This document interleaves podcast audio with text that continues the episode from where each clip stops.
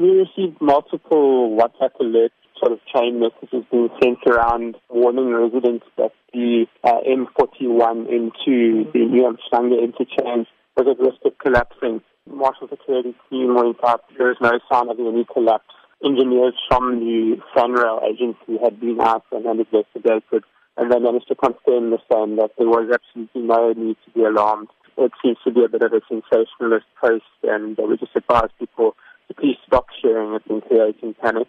Talk to me about the hoax messages that have been making their rounds during the stormy weather. Yes, we've seen quite a few hoax messages. Um, a lot of video footage and photos, uh, still images coming through of previous years. We received one of severe flooding and vehicles being trapped in the Effingham area. Um, those photos were confirmed to have been from the previous flooding. I think it was in July 2016. There was also some images um, that seem to have been taken um, not in South Africa that were captioned to be in Durban, as well as a hoax message going around saying that the, the weather systems are moving um, from a east to west direction and that we will be getting more weather coming. And um, all of that's been, been confirmed as a hoax.